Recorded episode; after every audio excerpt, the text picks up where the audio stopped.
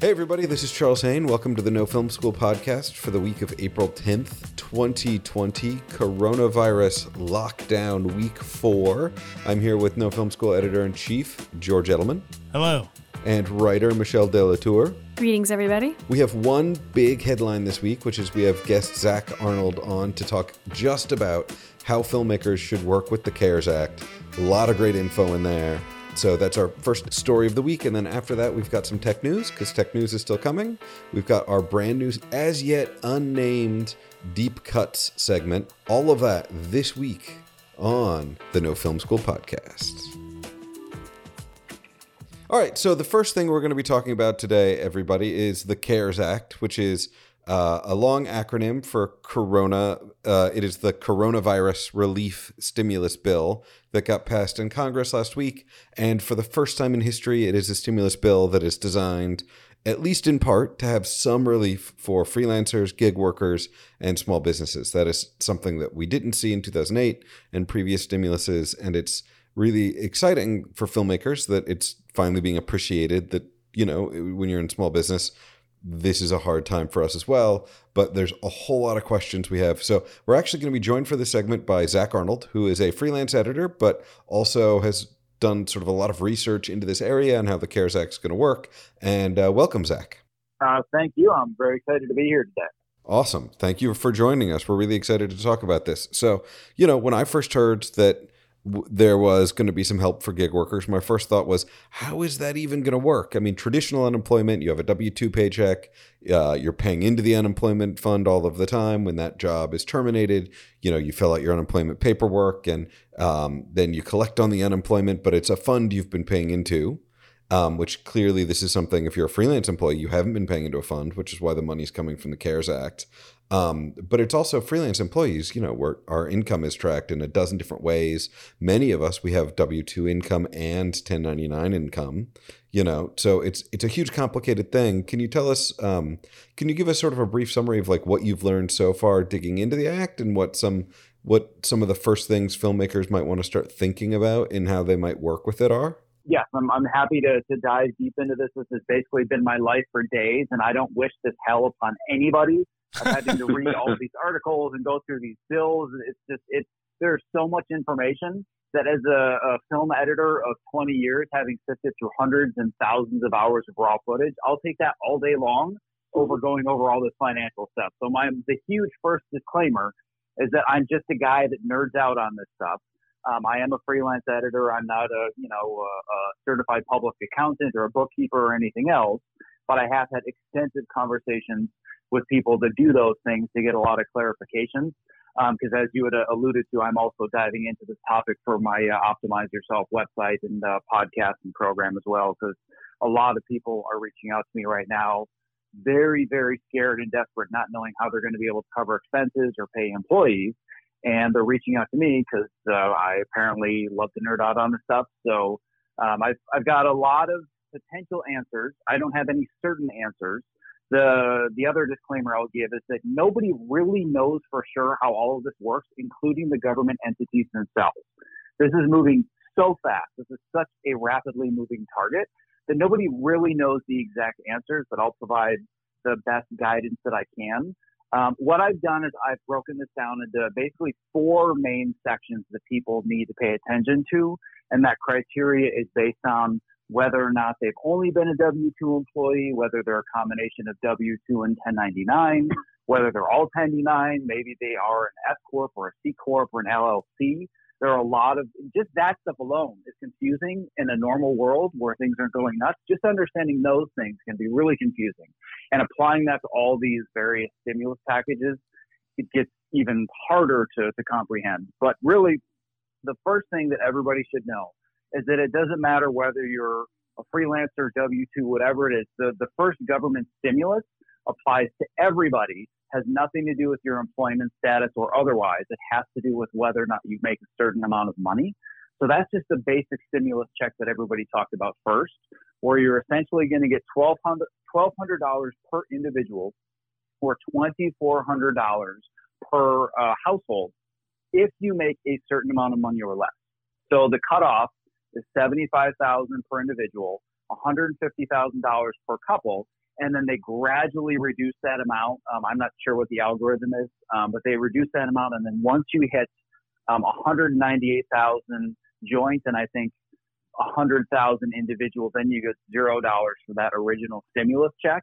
But you also, and this is irregardless, or this is regardless of the, uh, um, regardless of your income status, you get $500 per child.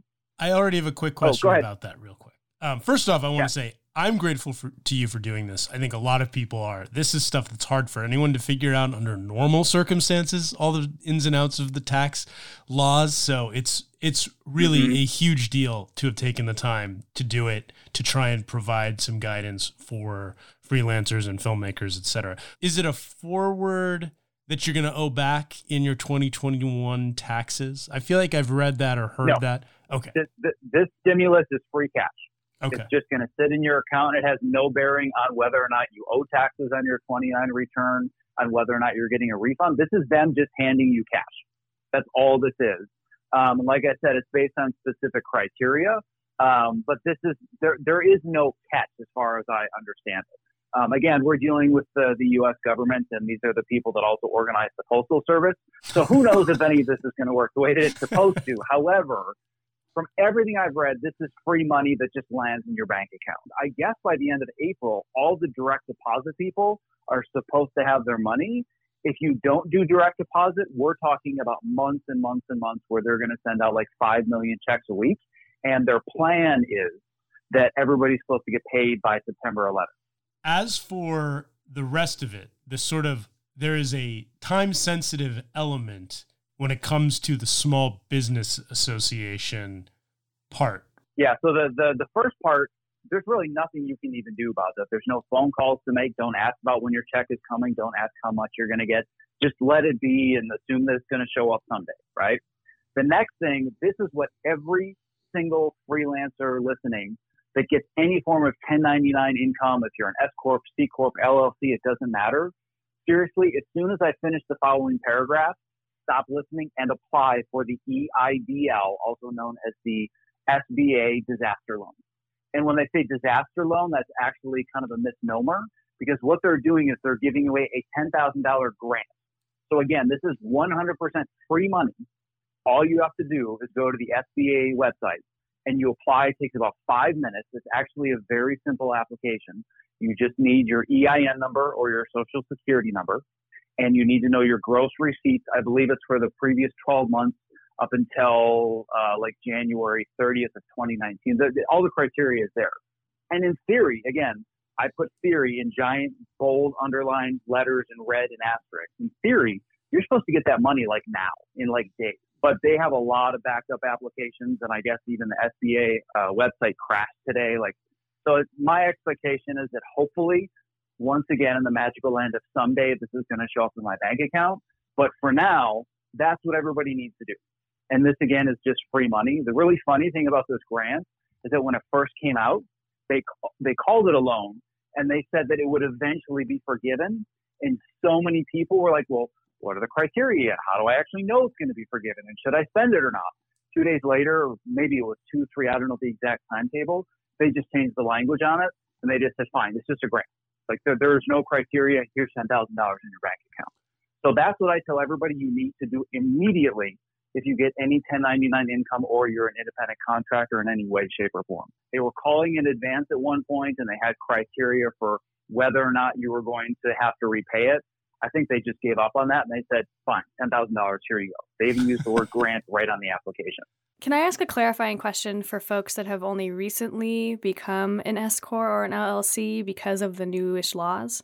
I assume you have to have made money already as a business to apply for this. You couldn't have just, like, if you're filling it out, you say, oh, I was a freelancer in 2019 to 2020, and then I became a business because of AB5 or whatever changed, and I haven't made that much money yet. Do you apply as an independent freelancer or do you apply as a business even though you haven't made any money as a business yet? Oh, if you're applying for the grant, you don't even have to. Um, I mean, I provided my EIN number, um, but they allow you to just provide a social security number. Oh, so okay. my understanding is that if, if you've received any freelance income, that you can apply for this. Oh, so you don't have to have a LLC or S corp. You do you you can literally just have received 1099 income as yourself, no DBA, no fictitious business name, none of that business. Um, as long as you receive 1099 income, my understanding is that you can apply for the $10,000 grant. But it gets more complicated once you want to use the up to $2 million pool per person for the uh, EIDL loan. $10,000 sounds like, I mean, again, it's like we don't know when it'll come, of course, if and when. But that doesn't sound like it's a difficult thing for an independent contractor to immediately apply for, correct? No, no. You when I say it takes five minutes, it literally takes less than five minutes. If you know your social security number and you know how much gross income you had for a certain period, and I believe it's for 2019, and you know your cost of goods sold if you have goods that you sell. And for me, I don't have any because everything I do is um, online education and uh, services, so I don't have a cost of goods sold. So all I did was enter name, address, phone number, email, social security number, gross income, clicked a couple of buttons, and I was done. That's it. It's five minutes worth of work for potentially $10,000 in your bank account. You didn't need to provide any sort of statements? No documentation, zero. Wow. I, I dove into what are the broad strokes that all freelancers need to know and in what order should you actually care. So, like we already talked about, the stimulus, that's just going to show up. Um, the the EIDL or the, the grant is the, the next stage. Um, but the other one that we haven't talked about, and this one, there's going to be a lot more nuance to it, but you had alluded to this a little bit, which is the Paycheck Protection Program, right. which is a whole new level of absurdity on top of everything we've already talked about. The Paycheck Protection Program, which by the way is like such a tongue twister to say out loud, um, this is where it gets a little bit more complicated. So this one, there's so much nuance to it that I'm going to give an extra disclaimer and say that um, I'm not even totally sure I understand it yet. I'm hoping in the next 24 to 36 hours I can wrap my head around it a little bit more than I do now. But basically, the Paycheck Protection Program is not via the Small Business Administration. This is the biggest point of confusion that so many people have. Is when you apply for your $10,000 grant or your uh, economic disaster loan, that's directly from the Small Business Administration, which is obviously backed by the federal government. When you want to apply for the Paycheck Protection Program, you have to go through your bank and it's guaranteed by the SBA. So for all the people that have businesses and have payroll and have employees, which is where this is going to apply. So this doesn't really apply to somebody that's a, a, a solopreneur or an independent contractor that doesn't have employees. Um, so that's kind of the first eligibility criteria. Um, but if you do have payroll, and by the way, that means that if you're an S corp or a C corp and you regularly pay yourself payroll and you pay into the payroll system, then you're eligible to cover your own payroll through PPP. That was my question. So, that, so I'm looking into that right now as we speak, and I'm digging into the, the deeper nuances, and I'm going back and forth with both my accountant and my bookkeeper. The way that I do my books as an S corp is that I pay myself what are called shareholder distributions. So I basically just transfer cash money from my business checking account to my personal checking account. And then at the end of the year, my accountant and my bookkeeper figure out what's a rough amount that should be considered my payroll or my salary for the year. And there are all kinds of regulations and limits to what you can or can't pay yourself based on distributions, based on gross income. So it's, it's kind of a, a moving target and an arbitrary number that you can choose based on your gross. But I just basically, you know, take care of that once a year when I do my taxes. But I'm not literally paying into the system every single month as payroll per se, which I think is the way that most S corp people do it when they're solopreneurs. My understanding is, and I don't understand this yet, and I'm still digging into it, that because I don't pay myself monthly, my bookkeeper says she doesn't think that I can apply for the payroll protection plan, but my accountant does. So we're all, as we speak, still trying to figure this out, but it's worth uh, people looking into if they have an entity and they do pay themselves payroll. So these are all the ones that apply for people that are looking for business loans or these grants or the stimulus. But unemployment is where everybody is confused and trying to figure out what to do, especially for freelancers, because the, the government has now dangled the carrot. Oh, by the way, if you're a freelancer, you're eligible for unemployment just like regular employees. So this opened a giant floodgate of people that are saying, wait a second, now I can apply. Awesome, I'm going to apply. And I don't know how it is in every single state because obviously unemployment is a state based thing and not a federal government thing. But in most states, after they said freelancers, freelancers could apply, specifically in California, you go to the website and it's not set up to take any of those questions or that documentation. So as of recording this, you can't actually apply for California unemployment. I believe you can in New York and a couple of other big states. But in California, the questionnaire is still only based on W 2 income and your previous employers. But the point is that you should be able to apply for unemployment benefits as an independent contractor once they kind of get their you know what together.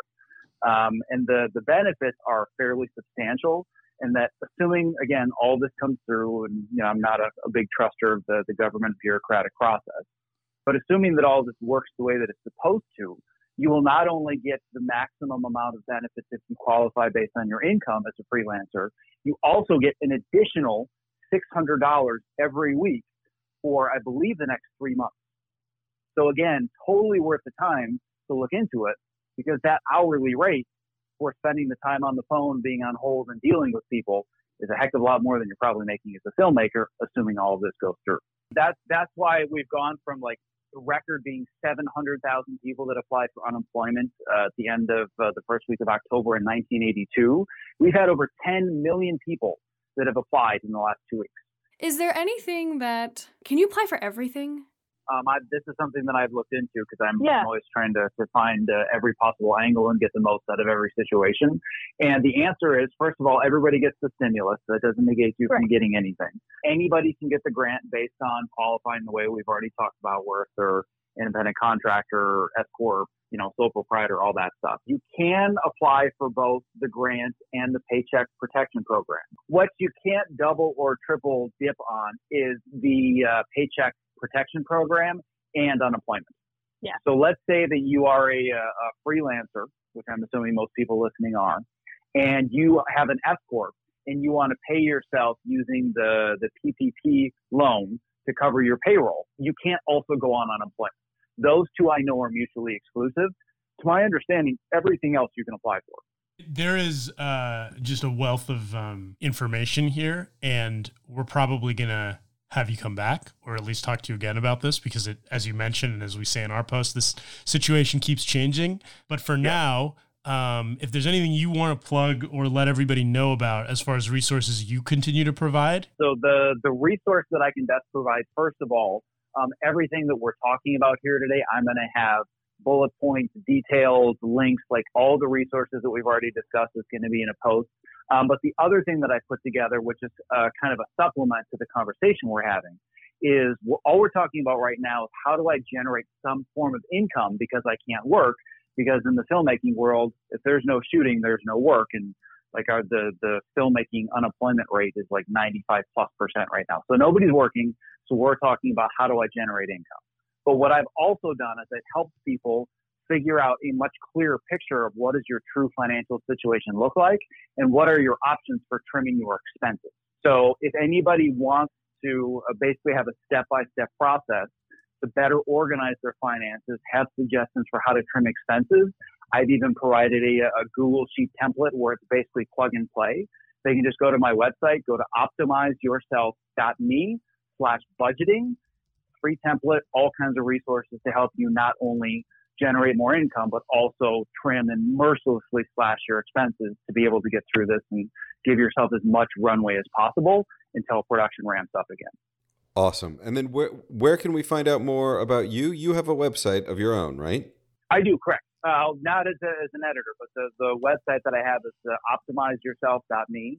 Um, and basically, what I focus on is helping people in the filmmaking industry, mostly in post production, but I do also work with other writers and other various creative professionals that are just looking to find a way to be healthier, more productive, advance their careers, and do all of the following without completely losing their mind and burning out in the process. Thank you so much for coming out. Yes, this has been yeah, amazing. You bet. I'm so happy to be here.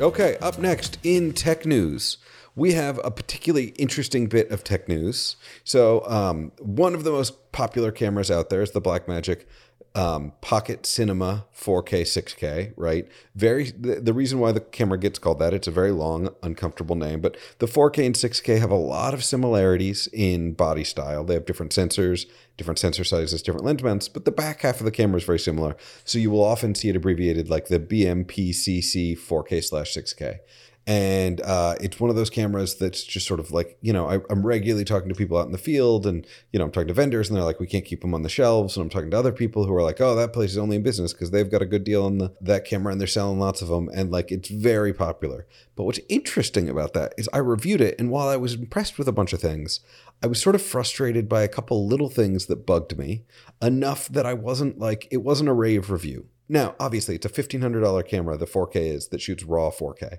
That's amazing. But one of my frustrations with it is that, you know, in that price point, in that sort of body style, you're really sort of doing the one mule team kind of shooting. And the screen wasn't a flip screen. You couldn't flip it up, you couldn't flip it down. It made it really sort of like an unflexible, uncomfortable camera to work with, where pretty much every other camera I work with these days, and for the last 10 years, you can flip the screen around all directions. And what's interesting is, you know, I think the last revision of the camera is at least a year old. The 6K came out about a year ago. And usually accessories all come out in sort of a wave when the camera first comes out. So it's really interesting to me that like a year after the 6K, two years after the 4K, Tilta, who's a big accessory maker, they make a lot of stuff. They make camera cages that everybody loves. They make a whole host of other things, but their camera cages, and they make stabilizers and they make a bunch of other stuff. But their camera cages, are the thing I think they're most famous for, have come out with a modification kit for the Blackmagic 4K 6K that gives it a tilt screen. It takes the original screen off the camera adds a tilt mount to it. Now you can flip it up, you can flip it back for selfie mode, you can flip it around. And you're like, oh my God, this is a great modification. This is like brilliant. This is so brilliant. It should have been built into the camera. And then they took it one step further. They built in a little module that has like a little 180 degree bend in the USB C port and can add an SSD mag or an NVMe mag underneath where the old monitor went. So it like takes advantage of an empty space it discovered once it created this flip out screen. And so now you can have a flip out screen and internal either SSD or NVMe. And so it's like that's the tech news is that Tilta is continuing to sort of innovate and improve on a camera that is, you know, I mean, two years. The if you have a Blackmagic Pocket 4K, I'm sure you still love it. It's a great camera, but it's a two year old camera at this point. It's not really in the digital media era, a two year old camera usually is not getting like really radical, fascinating accessories. People love that camera. But I feel like this has been a, a consistent complaint about this camera, right? It is like the biggest complaint. That, how physically wide it is, can make it weird in some gimbals. Like you have to buy an adapter plate to use the Ronin S, although the Moza will fit it and the lack of internal image stabilization are like the three big flaws. But I think it really speaks to how much people love it that they're still making like Tilta was like, you know, people love this so much, we're still going to make accessories for it because they just love this camera so much. Whereas there's a whole bunch of other cameras that came out two years ago that are not getting any accessories from Tilta. No. Are they interchangeable, the Tilta mounts? Like if you bought one for the Blackmagic 4K, it would work for the 6K? You have to send it in. It's not a it, so it is field serviceable, but they recommend you send it in to do the service. So if you live in North America, you should probably send it to the Burbank um, Tilta office to do it. It is field serviceable, but there's a note in their FAQ which I loved. The the FAQ had a question: If I got halfway through it and I couldn't finish, can I send it to you to finish? And they say no. oh. I think it's a popular camera unless you bought it in that period of time between January and April of 2019 where it was back ordered and then Blackmagic came out with the 6K pocket camera while you were still waiting to get your order. I would not be surprised if there was like an RF mount Blackmagic Pocket 4K coming, 8K coming uh, at yes. the end of the month. Blackmagic just had their pre- had the first of what I'm assuming is going to be a whole bunch of press things a week ago. That was all of their live event stuff. Darren did an article about it. It wasn't really. It didn't make tech news for me this week because it wasn't really as interesting. But it also feels like they're going to do three or four of those to make up for the lack of NAB. And I and and yeah, I know Blackmagic. They they don't wait.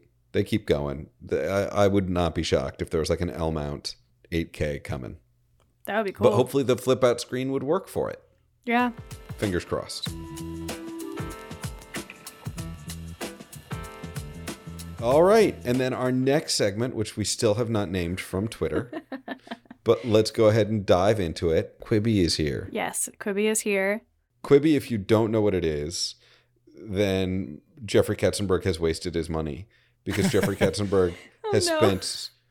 Well, Jeffrey Katzenberg has spent so much money marketing this for the last six months. It's an app for your phone. It is only available for your phone. And it has quick bites of content, 10 minutes or less. So it's either a movie broken up into 10 minute segments or it's a 10 minute TV show. Uh, you know, they're doing two 10 minute uh, news episodes every day. So, like one in the morning and one in the afternoon, doing like 10 minute recaps of every day's news, which is going to be an intense like process to keep going. And, um, but they're also doing daily meditation shows and uh, Ron Funches, everybody loves Ron Funches, is going to have a game show and all sorts of stuff like that. 10 minute limits and it's all designed to be viewed either vertically or horizontally. So as you turn your phone vertically or horizontally, it automatically reframes and it's different frames. It's not punching into one or the other. They master it in 16.9, they master it in 916 and both are streamed to you in real time and it switches back and forth between the streams. The big deal with Quibi launching is since we're all in lockdown, there was a lot of debate about whether they they announced their April 6th launch like 6 months ago. Yeah. There was a lot of debate about whether or not they should push and Quibi was really designed as a I'm waiting in line at the coffee shop, I'm on my commute, quick bites of content. Right. And it's been an interesting choice. And what's interesting to me is I've been waiting for, you know, because I remember when Disney Plus launched, my social media filled up with Mandalorian stuff. And um, my social media has been dominated by Tiger King lately. Apple TV has yet to have any show break into my social media. Dickinson a little bit. And I haven't seen anything on my socials on Quibi. Like no Twitter, no Instagram, no Facebook. Like I guarantee you a lot of people in our audience know about it because it's kind of our business to know about it or be aware of it in our world and community. But outside of this community, I think what it's a testament to is how much has changed in terms of cutting through the noise. Like we see things cut through the noise like Tiger King because of the content within it and the way that people are responding to it, or Mandalorian, for example. But a lot of things just come and go so fast in such rapid fire. And there's always so much to absorb that something like this, if it doesn't have, like you're describing, that sort of breakout piece or element, I, you know, like I, I could just see, like, until that thing comes along, how does it stand apart? I would be interested in seeing the Venn diagrams of age, TikTok users, and Quibi. I think one of the reasons that potentially some folks are not interested in watching things on like their phone is that they might have a TV in their house, or during this time, they're actually more interested in watching things on a larger screen than a smaller screen. But I think there's a younger generation of folks for which the opposite might be true. Very and, true. And so I, I don't know if Quibi is actually designed for that age group. I'm not 100% sure. No, it absolutely is. But I also, I just, okay, so we have to talk about this. Quibi has a show devoted to pasta shapes. It's called Shape of Pasta. I got to watch some episodes at the Quibi party in January. Oh my gosh. And it's, it's, nothing else. It is not about ingredients. It's not about like wheat pasta versus durum pasta versus, you know, spinach pasta. It is literally just one episode about each kind of shape, like those elephant ear shapes, those elbow shapes. Like that's all it is. And like it's almost I'm stealing this joke from someone on Twitter. It's almost like a BoJack Horseman fake TV show. It's like sh- shape of pasta. Like, what if we had a TV show that you know Mr. Peanut Butter hosted that was just Mr. his favorite shapes of food? and it's like someone else on Twitter made that joke before me. It'll be curious to see where it goes and what happens. Obviously, there's an appetite for short, super short content on phones. We know that. It's just like, is this how it's gonna? Is this gonna capitalize on that? I'm dubious, but we'll see. We've introduced Quibi in this uh, this version of our uh, deep cuts, and we will make sure that in future segments like this, we reach from not just movies and television, but from all kinds of platforms where content exists. So these are the shortcut deep cuts. So I have a quick bite, and it is a video that has been going around about a stop motion ski movie. And is fantastic. The filmmaker's name is Philip Klein. K L E I N. And this film is called Free Ride Free Ride Skiing at Home. And it is great. We'll see if we can put a link to it in the post for this. This was someone, I believe, who had a ski trip planned and then couldn't go for obvious reasons, but instead made one at his house out of everyday objects and skis and a GoPro. It is well worth viewing. It's a short, happy. I mean, it just filled me with joy to see someone invest in their creativity and time in this way, in this time. So thank you, Philip. It's cool to have something mentioned that's not, you know, some beloved old movie or TV show. That's great. I love it. Charles, do you have any? I'm gonna do a beloved old movie. I'm gonna drop because I did we did two black and white last time. I'm gonna drop a movie in color. Uh, it is a movie called Wanda, directed by Barbara Loden. It's the only movie Barbara Loden directed. It's really good. My wife and I saw it a couple of years ago. I think at Film Forum or the Metrograph or one of those movies. It was like, you know, it, it is a um, Barbara Loden was an actress. She had some small roles. She felt very frustrated with the roles that she was being sort of typecast as being. She's sort of a, um, you know, she's like a beautiful blonde woman, and she was, and she felt like sort of limited in the sort of bombshell part she was getting. So she sort of wrote and semi improvised Wanda, which won the International Critics Prize at the 1970 Venice Film Festival. And it is like, it's, you know, it's this amazing movie. She stars in it.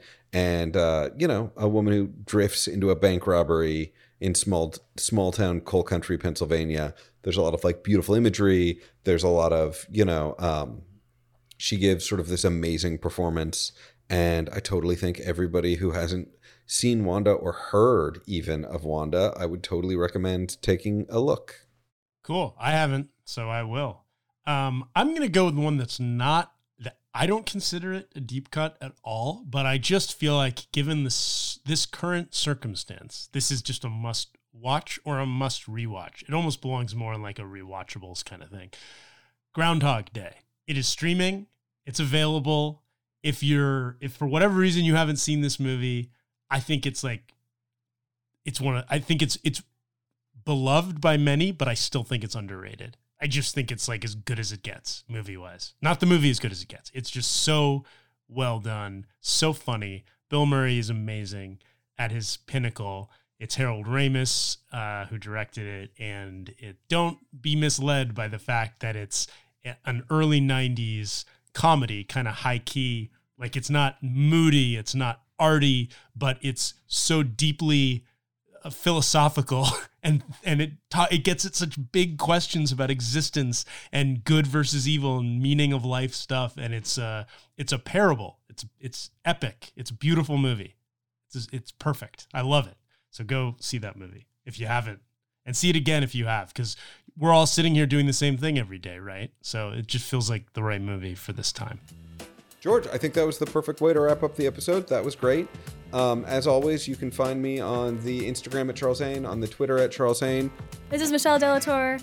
I'm coming to you from a closet in the Bay Area. You can follow me on Twitter and Instagram, M DeLateur, M D E L A T E U R. Thank you for sharing all of your thoughts and your work with us, and we look forward to talking with you guys again soon. And this is George Edelman, editor in chief at No Film School. Um, you can find stories about all of this and more at nofilmschool.com. Let us know if you know anything, if you receive any money, if you learn anything about this, and please send all your questions about it to us, editor at nofilmschool.com or ask at nofilmschool.com. Send any questions at all or comments. Um, rate, comment, like the podcast, and thanks so much for listening, and we'll have more for you soon.